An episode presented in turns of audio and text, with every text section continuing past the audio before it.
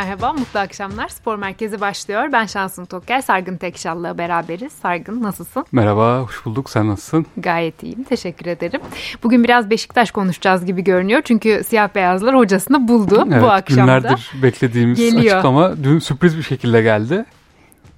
Bir anda Twitter'da ben Beşiktaş'ın açıklamasını gördüm. Fernando Santos Beşiktaş'ta işte kariyerini anlatmışlar. Uzun uzun yardımcıları, beş yardımcısıyla geliyor. Kontrol ettim hatta dedim acaba böyle fake hesap mı troll hesap mı Twitter'da hiç ismi geçmemişti. Aynı uzun duygu bana da oldu evet.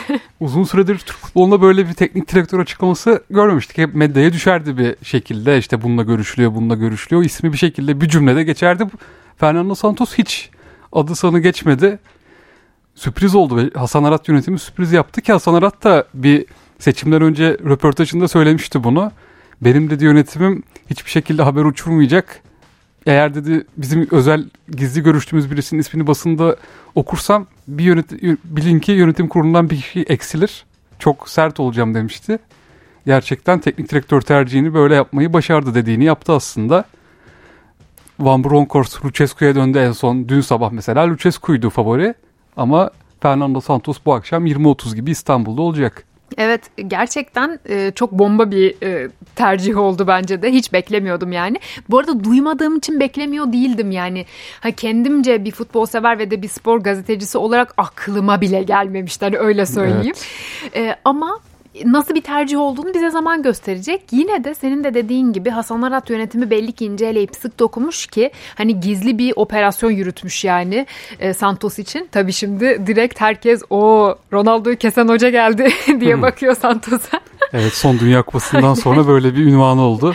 Aynen Dünya Kupası'nda Ronaldo'yu ilk 11 çıkarmayarak yani maçta oynatmayarak herhalde e, popüler kültürdeki en sağlam yerini o, o şekilde edinmişti yani Santos. Ya, bu arada o olay hakkında sonra da sonradan konuştu. Hatırlamıyorsam geçtiğimiz yaz Abola gazetesine bir röportaj verdi Portekiz'de Spor gazetesine.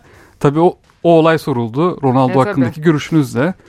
Aslında orada ne kadar tecrübeli böyle babacan bir teknik direktör olduğunu cevabıyla gösteriyor. Dedi ki işte Abola'da Ronaldo benim için dedi dünyanın en iyi futbolcusu, tarihin en iyi futbolcusu. Ama ben orada Portekiz teknik direktörüydüm. Planımı en iyi uygulayabilecek oyunculara ihtiyacım vardı. Ronaldo'nun da o işte Katar 2022 Dünya Kupası'ndan bahsediyor geçtiğimiz kış düzenlenen.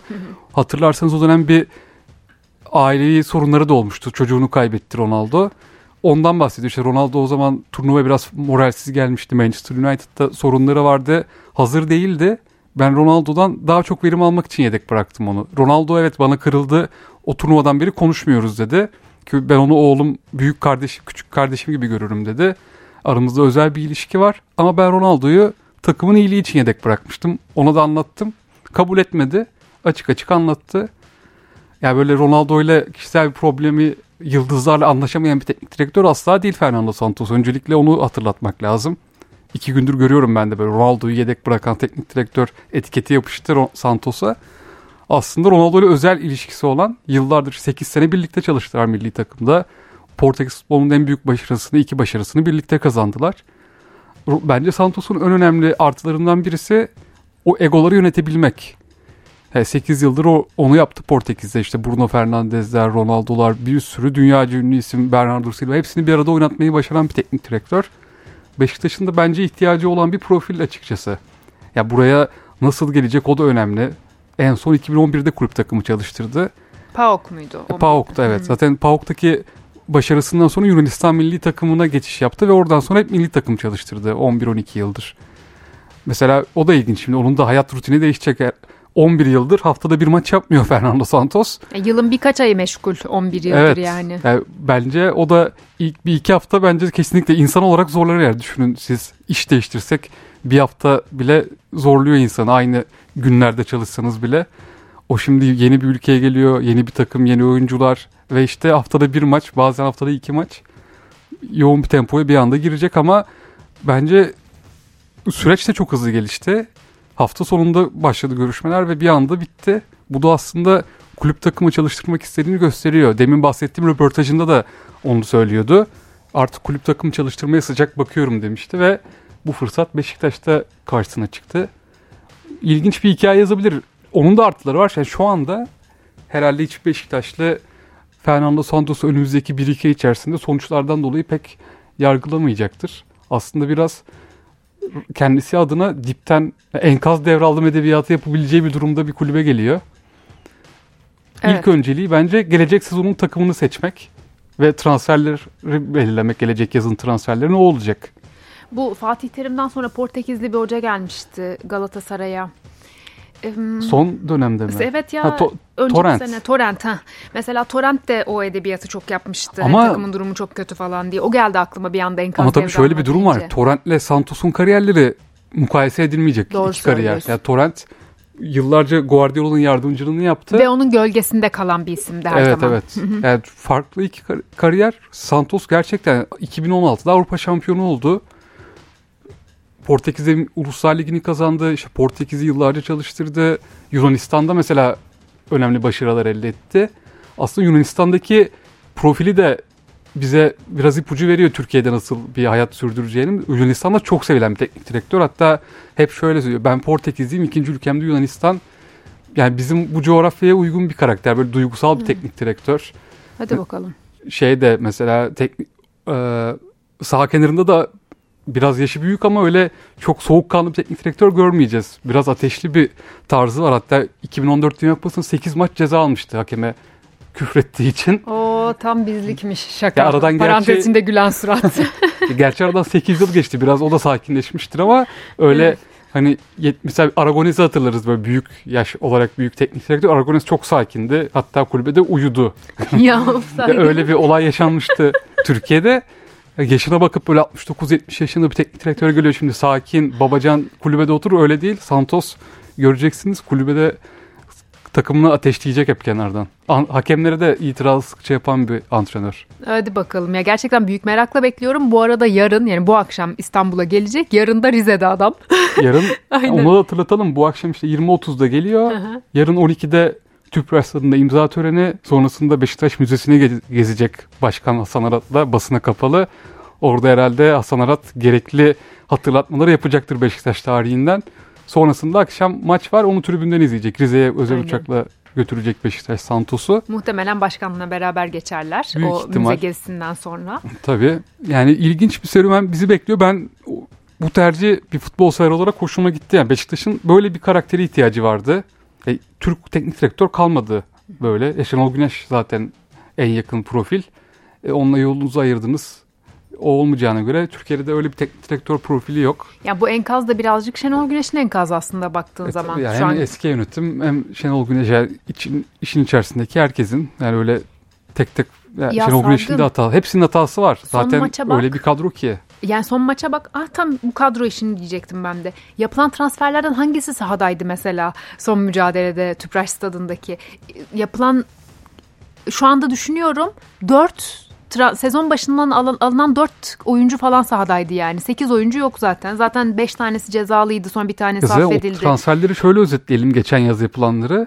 İşte iki tane ilk mesela şimdi kış transferi geldi. Daha transfer penceresi Türkiye'de açılmadan sizin yaz transferiyle aldığınız iki oyuncu şimdiden gitti. Erik Bay ile Jean Onana. Hı. Da bugün Marsilya'ya kiralandı. Aynen. Ya bakıyorsunuz işte oyuncu alıyorsunuz kiralamıyorsunuz. Bonservisiyle iki oyuncu aldınız ve ikisi daha sezonun devresi bitmeden kulüpten gönderildi. Ya öyle bir transfer dönemi geçirdi Beşiktaş. Şimdi tabii gelecek oyuncular da çok önemli. Bakalım Santos nasıl bir rapor verecek yönetime. Herhalde yarın tribün takım izlemiştir büyük ihtimal geçtiğimiz 2-3 günde. Ama yarın tribünden de görecek bazı şeyleri görecektir. Rapor edecektir. Mevkileri daha net belirleyecek bence Santos merak ediyorum Beşiktaş'ta. Hareketli bir transfer dönemi olacak. Valla en son feda döneminde e, çok ciddi maddi krizdeydi Beşiktaş. Yani tüm büyük takımlar ve Anadolu takımları maddi krizde her zaman zaten borçlarından konuşuyoruz ama ben böyle gerçekten altından kalkılması çok zor problemlerden söz ediyorum. E, bir daha öyle bir şey umarım yaşanmaz ama o kadar kötü gidiyor ki Beşiktaş takımı ve yapılan transferlere o kadar astronomik paralar verildi ve o kadar işe yaramıyorlar ki Tabii geçtiğimiz o zaman 16 milyon euro harcadı Beşiktaş Şimdi, bonservis. Allah korusun böyle bir yokuş aşağı gidiyor gibi bir durumu var Beşiktaş'ın e, maddi kısmının da. Hasan Arat eminim el atmıştır, atacaktır demiyorum. Yani adam sonuçta devraldı bu kulübü Ahmet Nur Çebi'den ve bunları hesaplayarak, planlayarak devraldığında hep söyledi. E, mali yüklerden kurtulacağız ve benzeri açıklamalar yaptı. E, umarım yani bence Onana'nın Marsilya'ya gönderilmesi de iyi. Yani Evet. Kötü değil. Hem de satın alma opsiyonuyla kiraladılar. E, ya inşallah böyle elden çıkar oyuncular. Çünkü geride kalan senelerde biliyorsun antrenman sahasında koşarak milyon eurolar alan oyuncuları vardı Lens Beşiktaş'ın. mesela korkunç paralar verildi şey. E Beşiktaş'ın Adem öncelikle Lahiç. bence ekonomisini tabii ki düzeltilir. Yani düzeltmesi lazım. Büyük takımlar bir şekilde buna çözüm yolu buluyor Türkiye'de. Yani işte kimse batmadı. 20 yıldır biz kulüplerin borçlarını konuşuyoruz. Evet, kimse batmadı. E bir şekilde vergi affı geliyor. Bir zengin iş, adam, iş insanı sponsor oluyor. Bir şekilde kulüpler bence Beşiktaş'ın ilk önceliği o büyük takım hüviyetini yeniden yakalamak. 3 yani sezondur Kasım ayında havlu atan bir Beşiktaş var ve şampiyonluğun ardından. Mesela sanki öncelikle bu psikolojiyi düzeltmesi lazım Beşiktaş'ın evet. ki Fernando Santos da bu açıdan iyi bir tercih. Ya kazanmayı, sonuç almayı bilen bir teknik direktör. Kadro ne kadar kötü olsa da ona göre plan üretebilecek bir deneyimi var.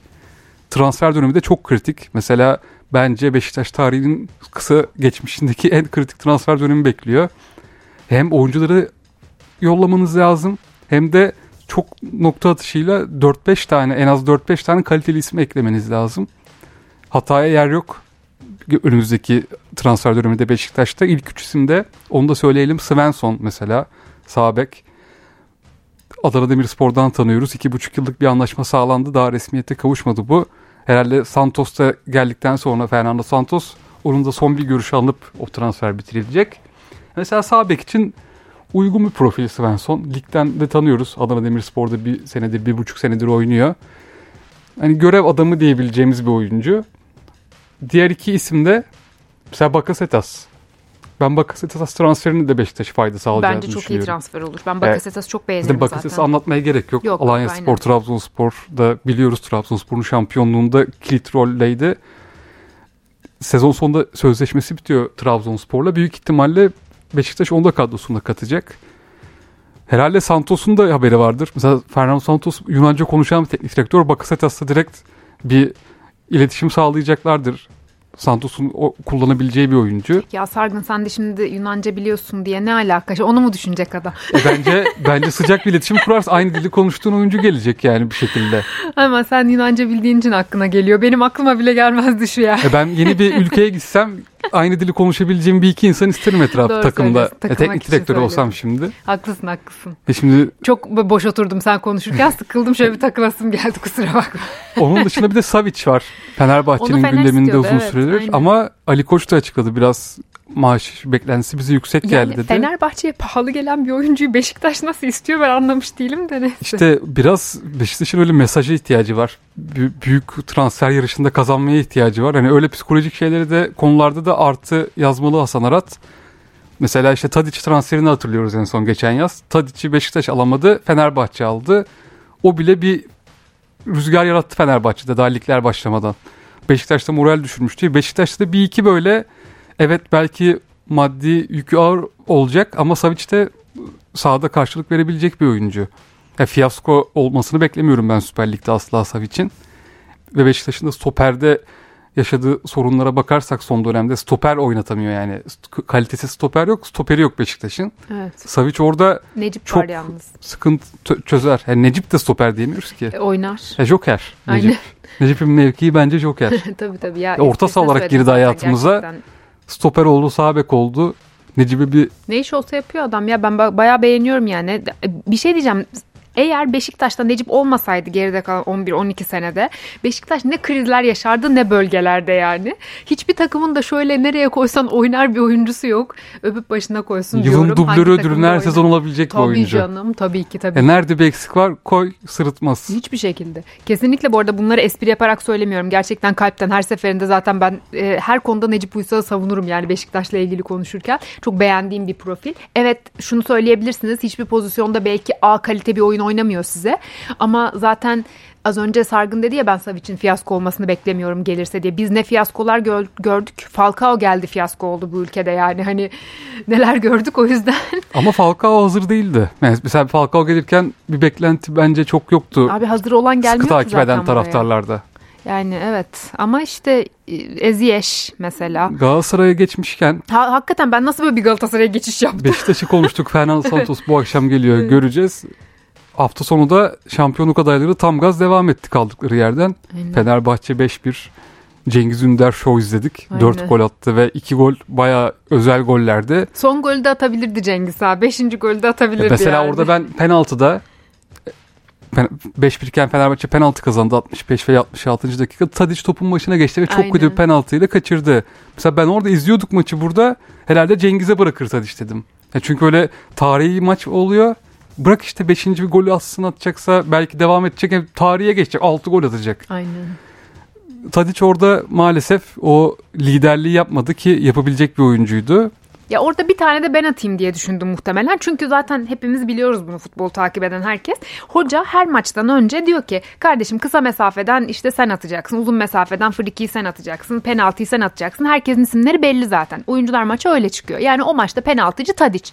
Bu zaten biliniyor. Tadiç'in ikram etmesi lazım o topu. Hani tabii. kardeşim gel sen 4 gol attın al bunu da at 5'e tamamla diye. O muhtemelen Tadiç de ben de bir tane atayım diye düşündü yani. Yani dünkü Fenerbahçe maçının özeti Cengiz Ünder'in şovuydu. Aynen. Gerçekten Hoş geldin Cengiz diyelim gerçekten. Ya Kayseri Spor maçını da oynadı yeni yıldan önce aslında. Orada da bir gol bir asistle maçı alan oyuncuydu. Çok eleştirildi. Bonservis bedelinin altında biraz eziliyor, baskı hissediyor. Ancak bu sezonda gerçekten oynamadı neredeyse şu ana kadar. Bir maç işte dünkü maçı sayarız. Aslında 3 tane kritik deplasmanda Fenerbahçe'ye puanı getiren oyuncu oldu. Ne kadar eleştirsek de yani yeteneğini gösteriyor. İşte Samsun deplasmanı, Kayseri deplasmanı, İstanbul Spor maçı dünkü. Fenerbahçe'ye 9 puan aslında getirdi.